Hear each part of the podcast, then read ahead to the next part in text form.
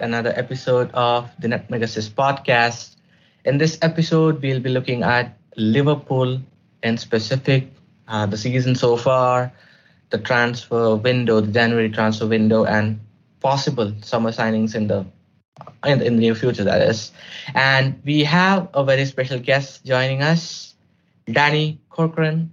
He is a member of Pure Fitbaw. You might have already heard of the podcast if you follow Scottish football. He's a huge, huge Liverpool fan as well, and a really, a really amazing Twitter account to follow. So, welcome to the show, Danny. Thank you for having me. Yeah, I mean, I've got my own podcast with a couple of guys on the Scottish national team, but this is my first kind of like guest one, you will. So, looking forward to it, and thank you so much for having me on. Perfect. I mean, and if you if you could actually shout out your Twitter ID to our listeners, so they, they, they would know where to find you on Twitter. Yeah, so my Twitter is at Calcio underscore Danny. And you can also find me and two of my friends, Reese and Greg, on Pure Fitbaw's podcast, like Rithwik said. So yeah, you can find me on both places. I'm, I'm assuming you will be really busy tweeting about Scottish football in March, especially when, when the qualifiers kick on, the playoffs kick in. So it's going to be an amazing period. Yeah, yeah, it's coming up close now. I think it's the just towards the end of March. Yeah, I mean, Scotland were last in the World Cup when I was two years old, I think. So if they could get there, that would be nice. hopefully, hopefully. And the topic today we we are going to discuss is Liverpool, the clubs that both of us support. And to start it off, we are second in the Premier League table won every single game in the Champions League as well. An amazing Champions League campaign so far, especially after all those hype uh, when we were drawn against Atletico Madrid, Porto, and AC Milan. And how would you actually describe the season so far? What have you felt about the season? It's been a weird one because I saw uh, the stat floating around on Twitter the other day that we've lost two games all season. Yet it felt for like that Christmas period like there was this huge meltdown I mean, obviously we picked up quite a, a couple of poor results, and we're a bit behind City with obviously that game in hand. I think we started off the season like a lot of us expected to, with Van Dijk back and sort of like midfield bodies back in there, um, and we were playing really well. And then we obviously had that Champions League group in which we breezed past. I, I, I thought we'd struggle, I won't lie, but I think each one of those teams we played had their own issues and we were just. I think maybe I sometimes underestimate how good we really are. I mean, there's three teams in Europe. I think us, City, and Bayern that are just kind of cut above the rest. I think it's been a really good season, and I think we've got to back to playing some of our best attacking football. Not we're a bit chaotic at the back and in midfield. Um, yeah, I mean, four competitions still going strong. Got a final this month. Got a good tie in the FA Cup got City to play in a game in hand on them and got a great, great Champions League tie against Inter. So yeah, it's been really good so far, but it could go one of two ways from now, I guess. Exactly, and I mean we've been scoring for fun this season as well. We had this period we was we were putting I guess three goals every game in, in in the league, and it was an amazing period. And then we faced Wolves, who gave us a tough, tough, tough game, and we had to unleash the legend, the myth that is Divock Origi to get us a win.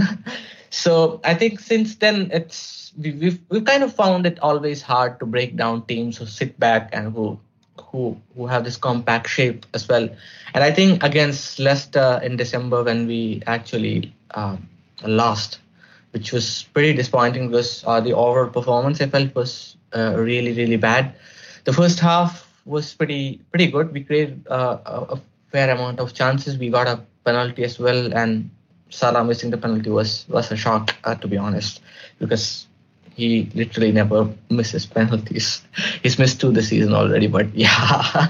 but um, that game was probably quite disappointing. The Spurs game, um, it was kind of a chaotic game in midfield, especially. We'll come to the midfield because that's a that's an area that we need to discuss um, in in depth.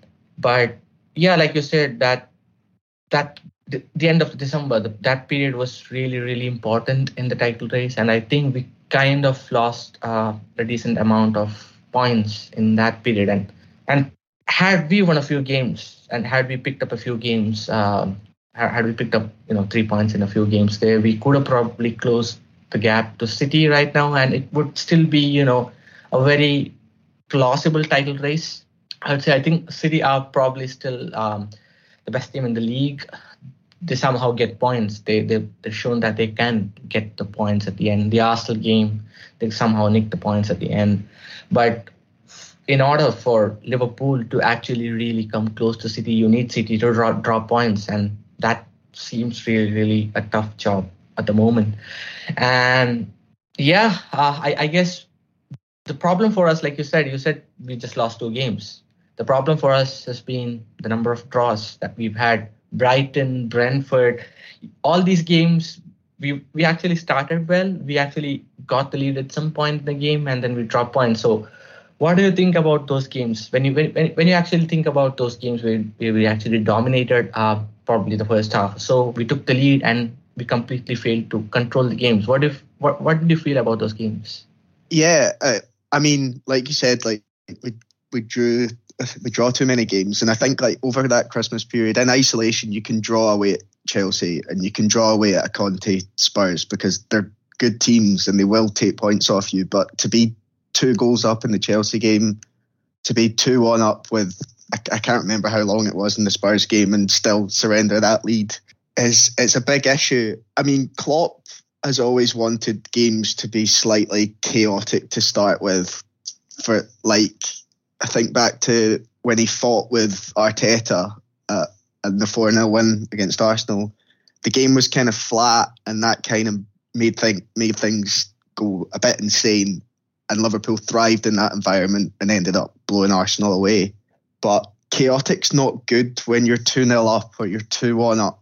I mean, in January there, the Palace game, it was the best first half I think I've seen from Liverpool this season. It was incredible, and that was without Salah and Mane and Keita. And then the second half, it was still chaotic, but they weren't doing anything attacking wise. They were just letting bodies run through them, especially people like Conor Gallagher. So I think that kind of comes down to the midfield.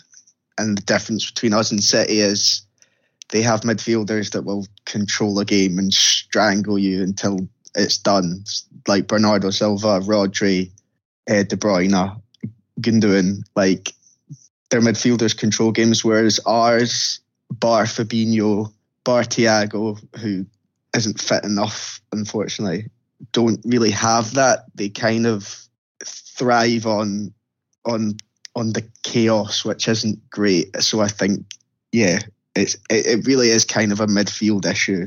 It comes down to there is other stuff, but I think it's the midfield really. And I think the team selection probably a few games has uh, kind of put me off as well. And I think I've been critical of Klopp, uh, Klopp's team selection at times because, it, especially in the Chelsea game, he went with a Milner Henderson midfield. I mean, it's it's it's pretty obvious that um, James Milner and Jordan Henderson doesn't work as a pair in the midfield three. In in big games, you just can't put them together. It's it's it becomes way too chaotic, and even in possession, it becomes. I mean, we probably end up being um, those two actually end up being press, pressing tigers as well, and we end up giving away possession. I'm I'm I'm pretty sure we gave away the ball a lot more in the Chelsea game. We we were miss mispassing the ball a lot. So I think you really can't go with a Milner Henderson midfield. Um, Milner Henderson do actually in midfield, irrespective of whoever plays behind Fabinho or whoever. So it's it's really important to get team selection right as well. And I think we probably have been quite unfortunate uh, to to have Harry uh, Harvey Elliott uh, go out with that injury because he was really actually banging on the door as a starter for us, and his return possibly is a very nice you know thing for us and and, and the fixtures coming forward. We have the Champions League fixture coming forward as well. Uh, I think we have the Leeds United game as well crammed just before the Carabao Cup final. So tough decisions to make for Jurgen Klopp right now, but nice to see that we have solid options back.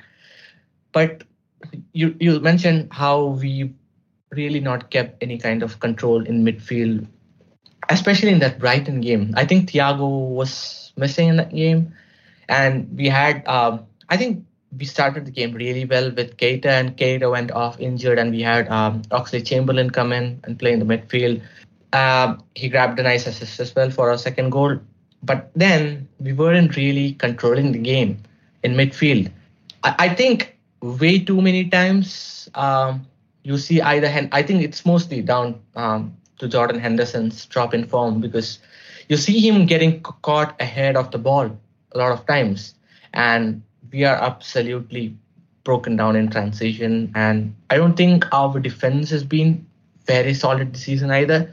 Either it's a high high risk, uh, high reward thing, playing a higher line than we played uh, in, in the past. Probably the title winning, the league title winning season.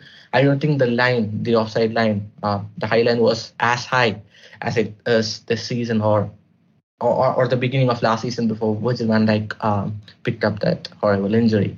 So, do you think it's probably mostly down to the high line, or do you think we could probably solve this with you know a, a better balance in midfield?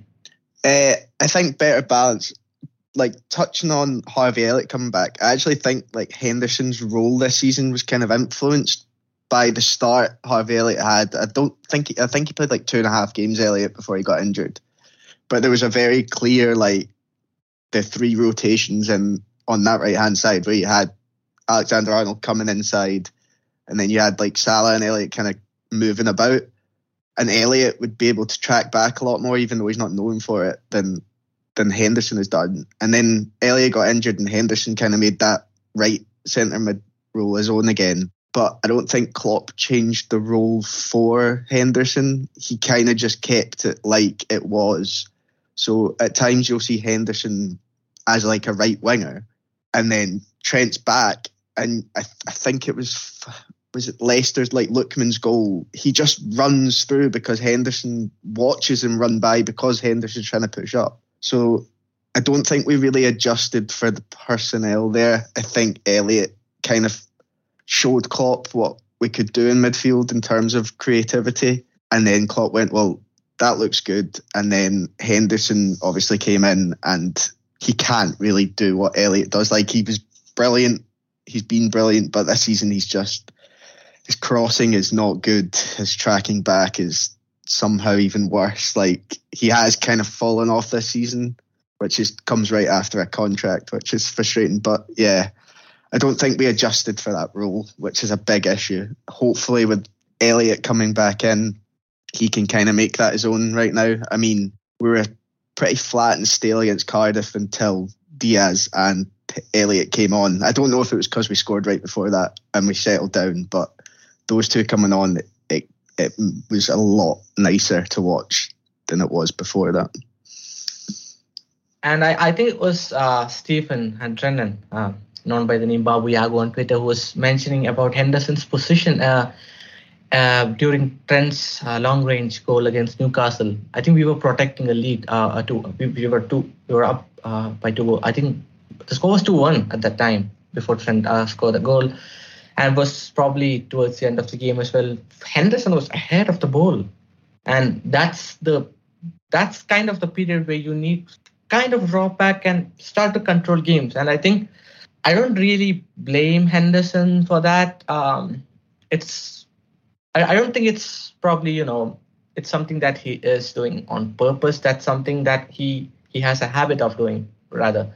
Uh, if, if if you get what I mean, because he is used to, I mean, going forward, getting involved in attack, going to the wide areas as well, uh, mostly dropping into the wide areas. Um, so I think you get that instinct to go forward, but you have to control that. And I think at some point, with, with, with the number of options that we have in midfield at the moment, we have Thiago back, we have Harvey Elliott. Fabinho is a nailed on starter no matter what. Uh, in the deep role, he's going to be the deepest among the three in, in our midfield. So Thiago, Elliott, Henderson, um, Milner, Naby Keita is back as well. So five options to choose from. And I think, I think it's going to be. Uh, I think it probably would make sense to start Harvey Elliott down the right in the midfield three and it's probably going to be between Thiago, Henderson, and Keita for me on that left side. So it's it's it's a very interesting um, option, or it's a very interesting choice as well for Klopp. I know it's, it's going to be a really really tough decision to make, especially if you if if you if he wants to pick a 11 for the cup final. It's going to be really really hard. Who does he drop out? But I hope he really plays Thiago because you see when we have Thiago and Fabinho, it's not just fully. I mean, the attacks are not fully focused down the wings. It's not fully focused on Trent and Robo. We have attacks moving down the midfield as well. We kind of. I'm not. I'm not. I've not really jumped into, uh, you know, the numbers in here, but I've kind of felt that with Thiago and Fabinho, we actually get more involved in the central areas of the pitch as well. We try to move the ball forward much more often uh, than without Thiago through the central area. So I think having Thiago back is is a really big boost for us. And who would you actually prefer though on, on the left side? Who would you would be your preferred midfield three? Say for the cup final against Chelsea. Sorry, you're on mute. Uh uh, there we go. Sorry. If you if Thiago is fit, you play Thiago. I mean, he is incredible uh, I mean, I posted this the other day on Premier League midfielders. Thiago, in terms of like progressing the ball, is so far clear of anyone else in that league. Even De Bruyne, like he is just, I think it's ten point five per ninety or something ridiculous.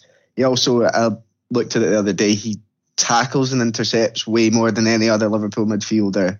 I think Keita's slightly behind him. Like Thiago he just he breaks the lines so well, and with a lot of like Henderson or Milner or even Keita at times, they they pass it sideways, and they kind of look for Trent, who is in space out wide, but he's not really up the pitch. Whereas Thiago, you'll get him driving the ball into Jota, Firmino, whoever's like occupying that central space. So, yeah, Fabinho is obviously picks himself. He's incredible then for me it's got to be Thiago and Elliott, even though that's slightly untried. If yeah, I think those three. I mean, I, I like Keita, so if they want to play him, I'm not opposed to that. I think Keita fits more against sort of low blocking teams where he can drive and carry the ball and then quickly drive it out wide. But if you're playing top class teams, then I mean, Thiago's done it his whole career and thrived. So him that's why he was brought in, I guess. It was it was kind of shocking when uh, when I saw that Thiago wasn't in the starting eleven against uh, the second leg tie against Real Madrid last season. So I hope I hope Klopp's learned from that mistake because I think we really um, missed his present in, presence in that game. Uh, there was no control at all, even the first leg. So yeah, I, I hope uh, Thiago starts in the cup final against Chelsea. And I would pretty much go with your choice as well of midfield. Fabinho, Thiago on the left, and Elliott on the right would be my preferred midfield three as well at the moment. Keita probably comes in maybe for Thiago or maybe for Elliott, like you said, against uh, low block opposition. Henderson is, I know it's it's a tough choice to make because he's he's the captain. He's got like a new contract, and he's he's someone who's really vocal in the team as well. Um, and he has his advantages as well. Uh, I'm not absolutely denying that. Um, but at the moment, like you said, we are competing against likes of Bayern Munich, Manchester City. We are the top. We are one of the top teams in Europe, and in order to be a top team in Europe, you have to make tough decisions as a manager as well. So I think it's it's going to be really interesting to see how you know Jurgen Klopp deals with the whole situation and yeah, you you have Alex Oxlade-Chamberlain come back as well. We completely forgot about Ox. I, I think he's been uh, it's kind of been a decent season for him as well. Coming back, he's probably his best season uh, after 2017, I would say, because he's played uh, pretty decently when he's been part of the front three when Salah and uh, Mane has been out. He's come in and played in midfield uh, as well at times, quite quite well, I would say. So it's kind of been a rejuvenation for him this season. Um, but I don't see him staying beyond the summer. and that's that's the next topic for us, the summer transfer window. Uh, but yeah, just before that, we'll just touch upon the January window as well. Luis Diaz, Lucho Diaz. Um, I have a Colombian friend uh, um, here for me. Um, so she's been raving about about uh, Lucho Diaz as well. Uh, he's he's apparently one of Colombia's gems. He's he's he's a really really big thing in Colombia as well. The people they love him, and that's exactly what the Liverpool fans are gonna do as well. You saw how how how big a reception he got when he came on against Cardiff, and we almost had our hands in our mouth when when he went down for a second, holding his knee. I was completely, I don't know, I completely, I was down. I, I was completely silent for like two minutes there, but yeah, but what a signing! What a signing again. Michael Edwards' final parting gift, perhaps, or probably Julian Ward's introduction. Uh, yeah, yeah, it seems like it was a Julian Ward's first project with the with the babysitting of Michael Edwards. But yeah, I I was kind of apprehensive about Diaz when we were linked with him earlier in the window, and then I think the night before we signed him, I was speaking to Reese, and I was like, I'm kind of glad you guys are signing because I'm not really convinced. But I'll take that back because Liverpool's recruitment team are a lot more knowledgeable than I am, and I've certainly been wrong a lot. I mean, he looked really good when he came on.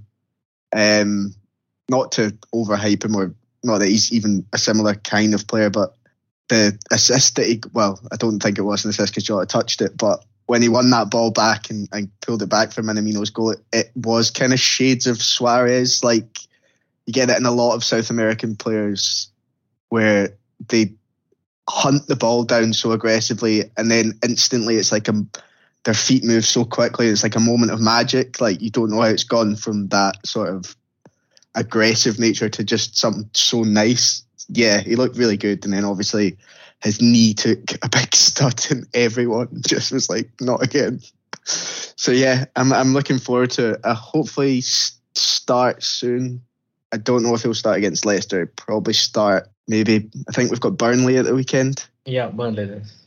Yeah, I mean Manny's not back, so maybe. But if Klopp doesn't tend to like throwing people right into starting roles, it took Fabinho ages, it took Robertson ages.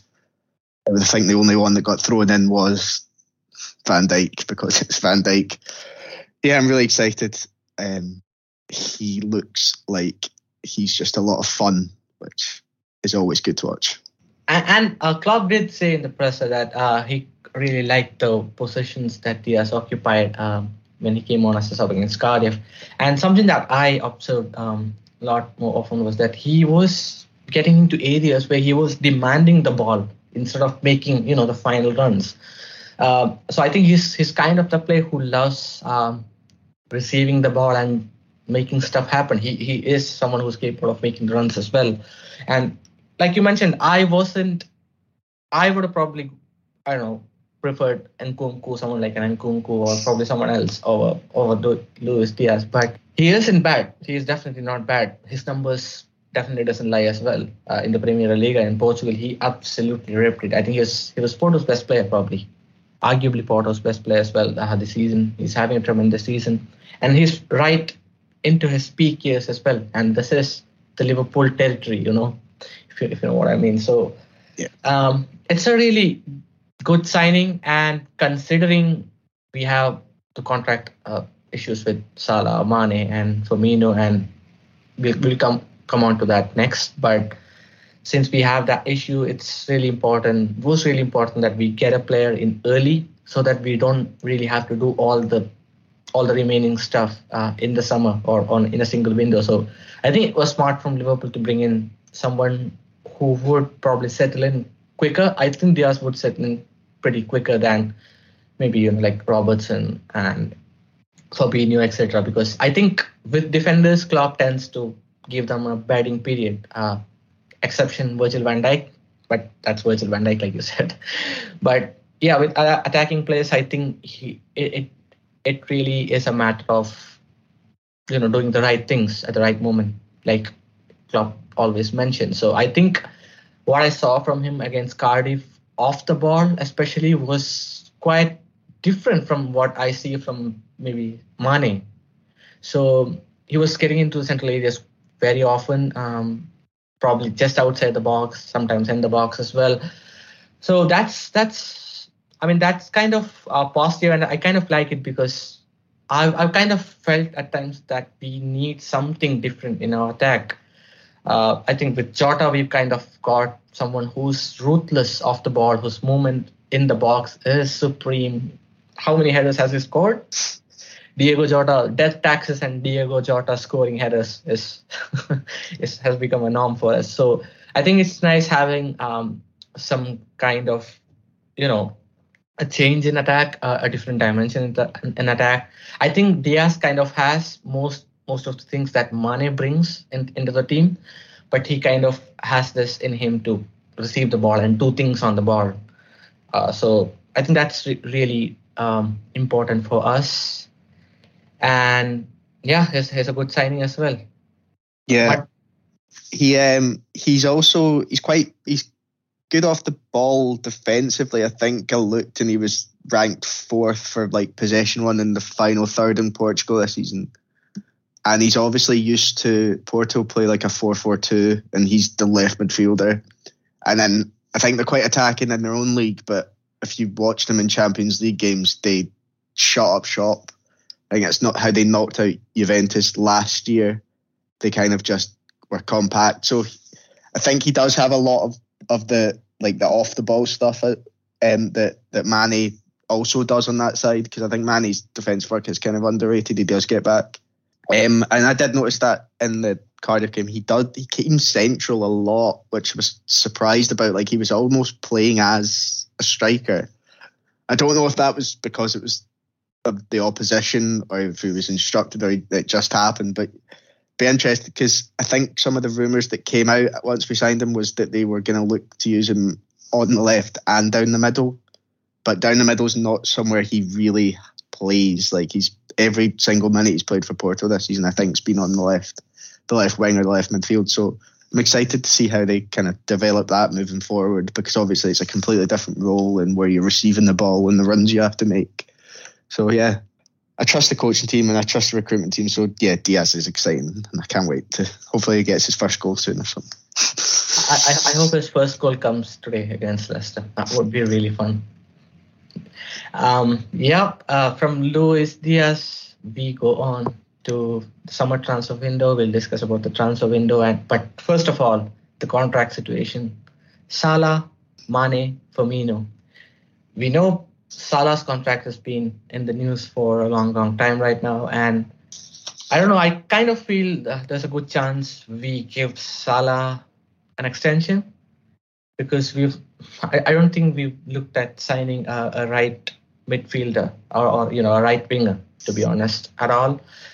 Signing Luis Diaz probably kind of makes me feel that we are going to offer Salah a new contract, and it's either going to be Mane and Firmino either going to be both of them or probably Firmino, one of Firmino or Mane who's going to make way in the summer or maybe on a free contract the year after. So, what do you think about the whole contract situation? And do you think we should have probably dragged it this far?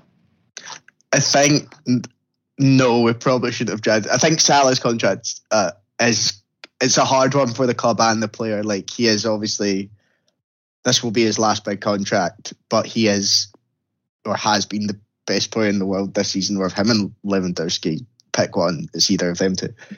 So like yeah, like how much you're gonna pay him, how long it's gonna be for that does take time and I do think that gets done.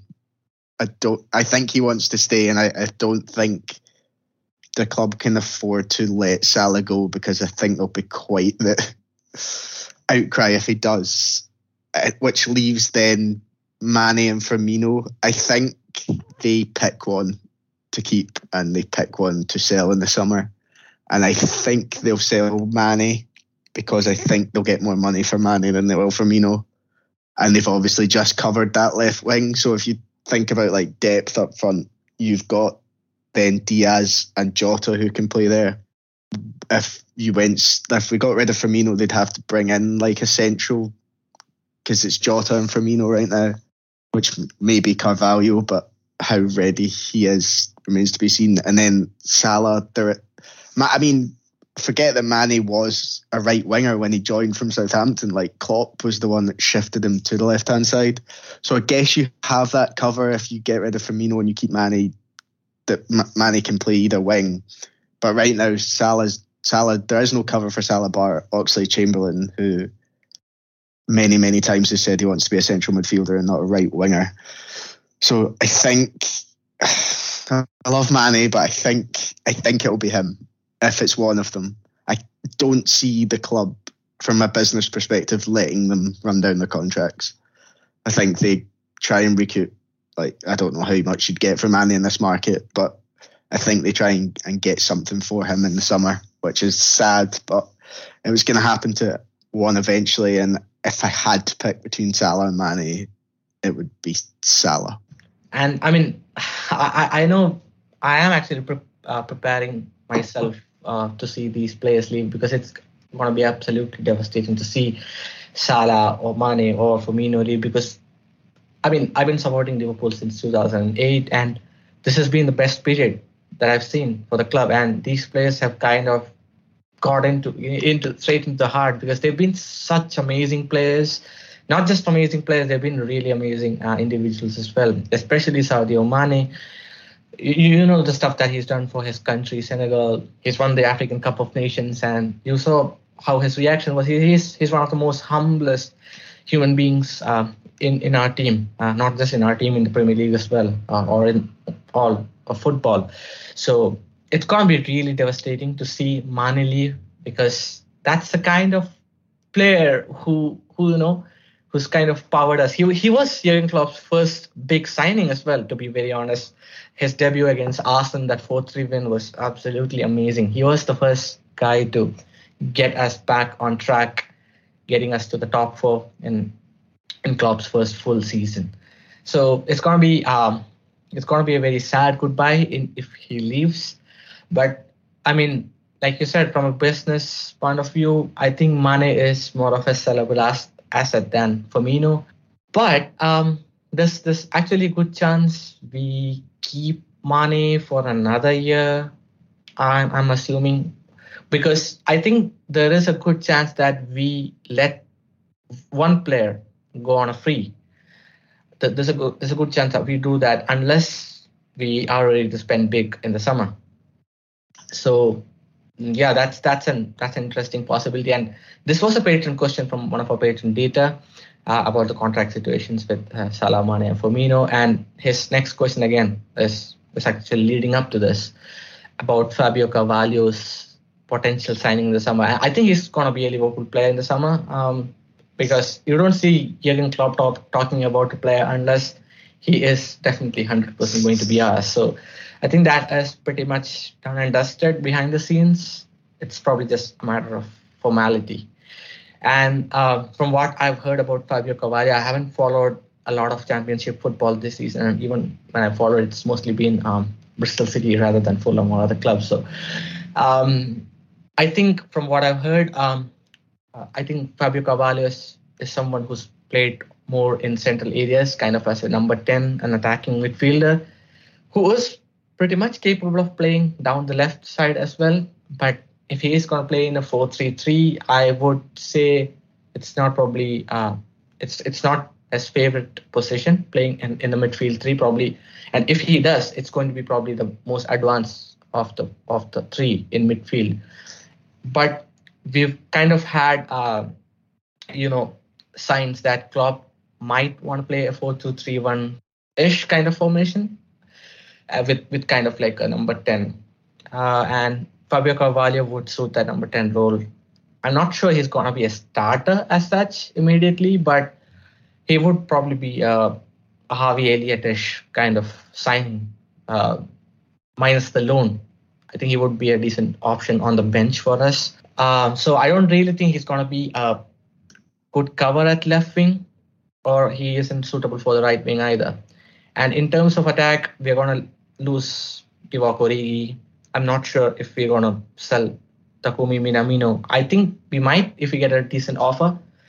So a lot of questions to answer. So I'm not really sure what our transfer plans are for the summer because we have a lot of positions to fix, isn't it? Because in midfield you have James Milner, um, Alex Oxlade-Chamberlain, who's possibly going to leave as well. We completely forgot about Curtis Jones, by the way, in midfield. Um, I, I'm I'm really sorry, Curtis. so yeah, uh, so we have a lot of players uh, who are potentially gonna leave this summer. Uh, the Divock Origi is gonna be out of contract, obviously this summer as well. So are we gonna sign a forward? Are we gonna sign a right winger? What are your thoughts? Yeah, so Carvalho, I think, is ours, which leads does it leads me a lot. The the players we've been linked to by like the reliable journalist leads me to believe that maybe four two three one is coming because we've also been linked with uh, Tchouameni at Monaco, who is very used to that formation as like a deep lying midfielder. Um, I think keeping Firmino also makes a lot more sense in a four two three one because he can be a very good number 10 in that kind of system. I think if we get rid of it's hard. I think if we get rid of Mane, then no, we won't sign an attacker bar Carvalho and Diaz because then I think you kind of cover all the positions twice. Like, depending on you can use like a few players twice. If we sell Firmino, then I think we kind of have to bring someone else in because we don't know how ready Carvalho will be. And we need sort of like a, a central figure.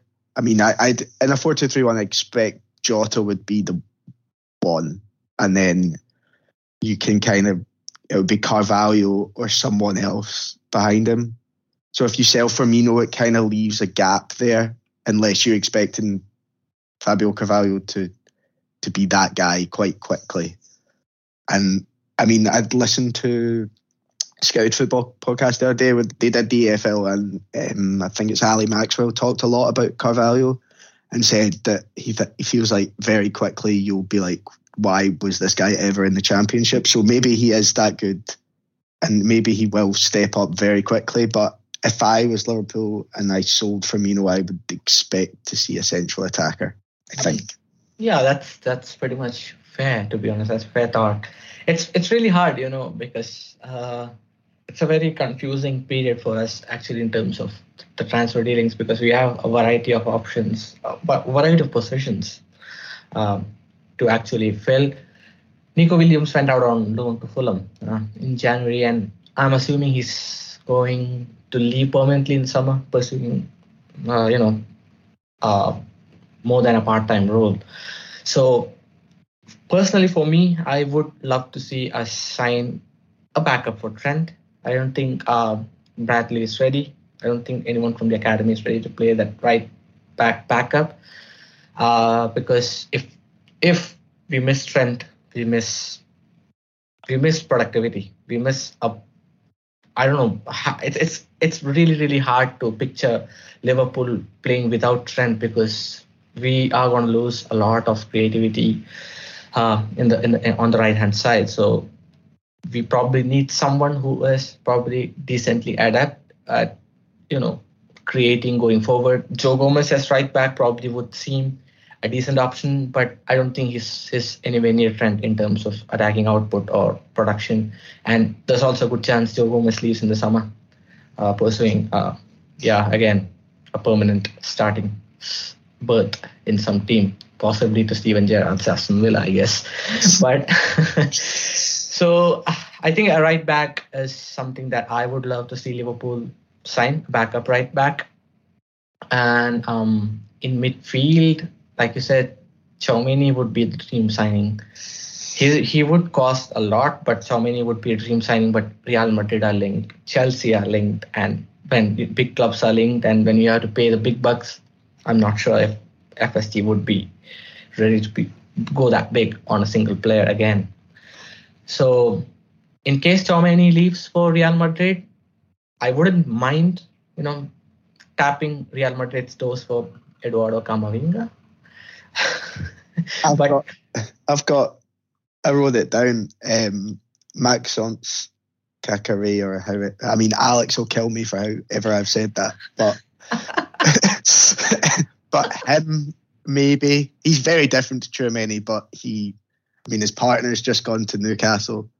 He's very good. I mean, he progresses the ball really well. He does a lot of defensive work. I think that's sort of what we need in the midfield, and I think uh, he is reliable in terms of he doesn't get injured all too much, which a lot of our midfielders do since White Wijnaldum left. So yeah, him maybe.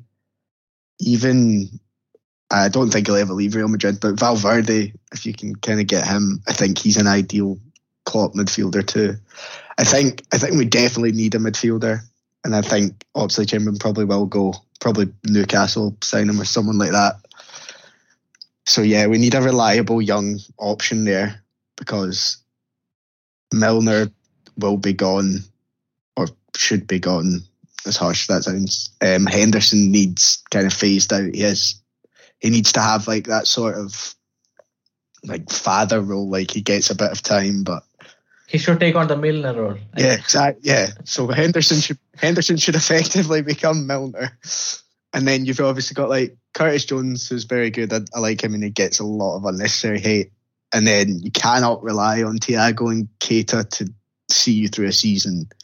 Like they're they are luxury players, and the club, the club probably will have to make a decision on Naby Keita soon as well, and whether they keep him. I would personally, but I've got a bit of a soft spot for him, like a lot of Liverpool fans do. Either love him or hate him, really. I think so. Yeah, I would keep him, but a, midfielder. Um, yeah, I think Ornstein linked us to Tchouameni and he linked us to Konate, if that's a good omen. So I'll knock on wood and really hope he's the guy because he opens up a lot of options in the field, and him and Fabinho next to each other would be like a brick wall.